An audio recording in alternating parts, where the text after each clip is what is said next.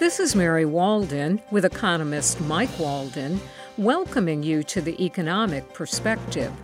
Today's program looks at states people liked in 2019. Mike, the U.S. is a big country, which means people have numerous choices for where they live. People exercise this choice by sometimes moving from one state to another. Each year, we can look at data on how many people moved in versus how many people moved out to gauge the popularity of states.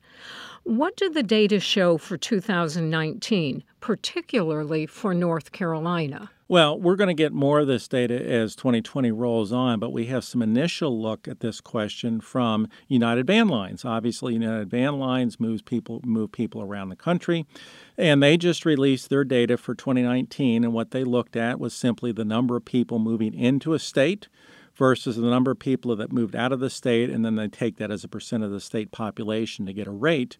And they found for 2019, again based on their data, North Carolina was the ninth most popular state in terms of its excess of people moving in to North Carolina versus people moving out. And this is not unusual. North Carolina has uh, been in the top 10 of popular states to move to for many, many years. Now, if you look at other states in the Southeast, uh, North Carolina's popularity was only beaten by South Carolina, which ranked eighth, and Florida, which ranked seventh. Now, if you look around the country and you ask, well, what was the pop- most popular state people moved to in 2019? Uh, here's a surprise, at least for me. The number one state was Vermont. The number two state was was Idaho, and I think what's going on there with both of those states may be people who live near next door.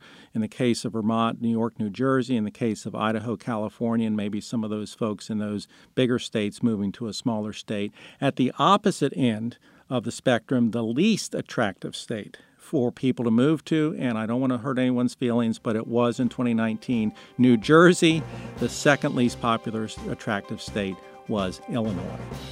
I'm Mike Walden. And I'm Mary Walden for the Economic Perspective, an NC State Extension program from the Department of Agricultural and Resource Economics.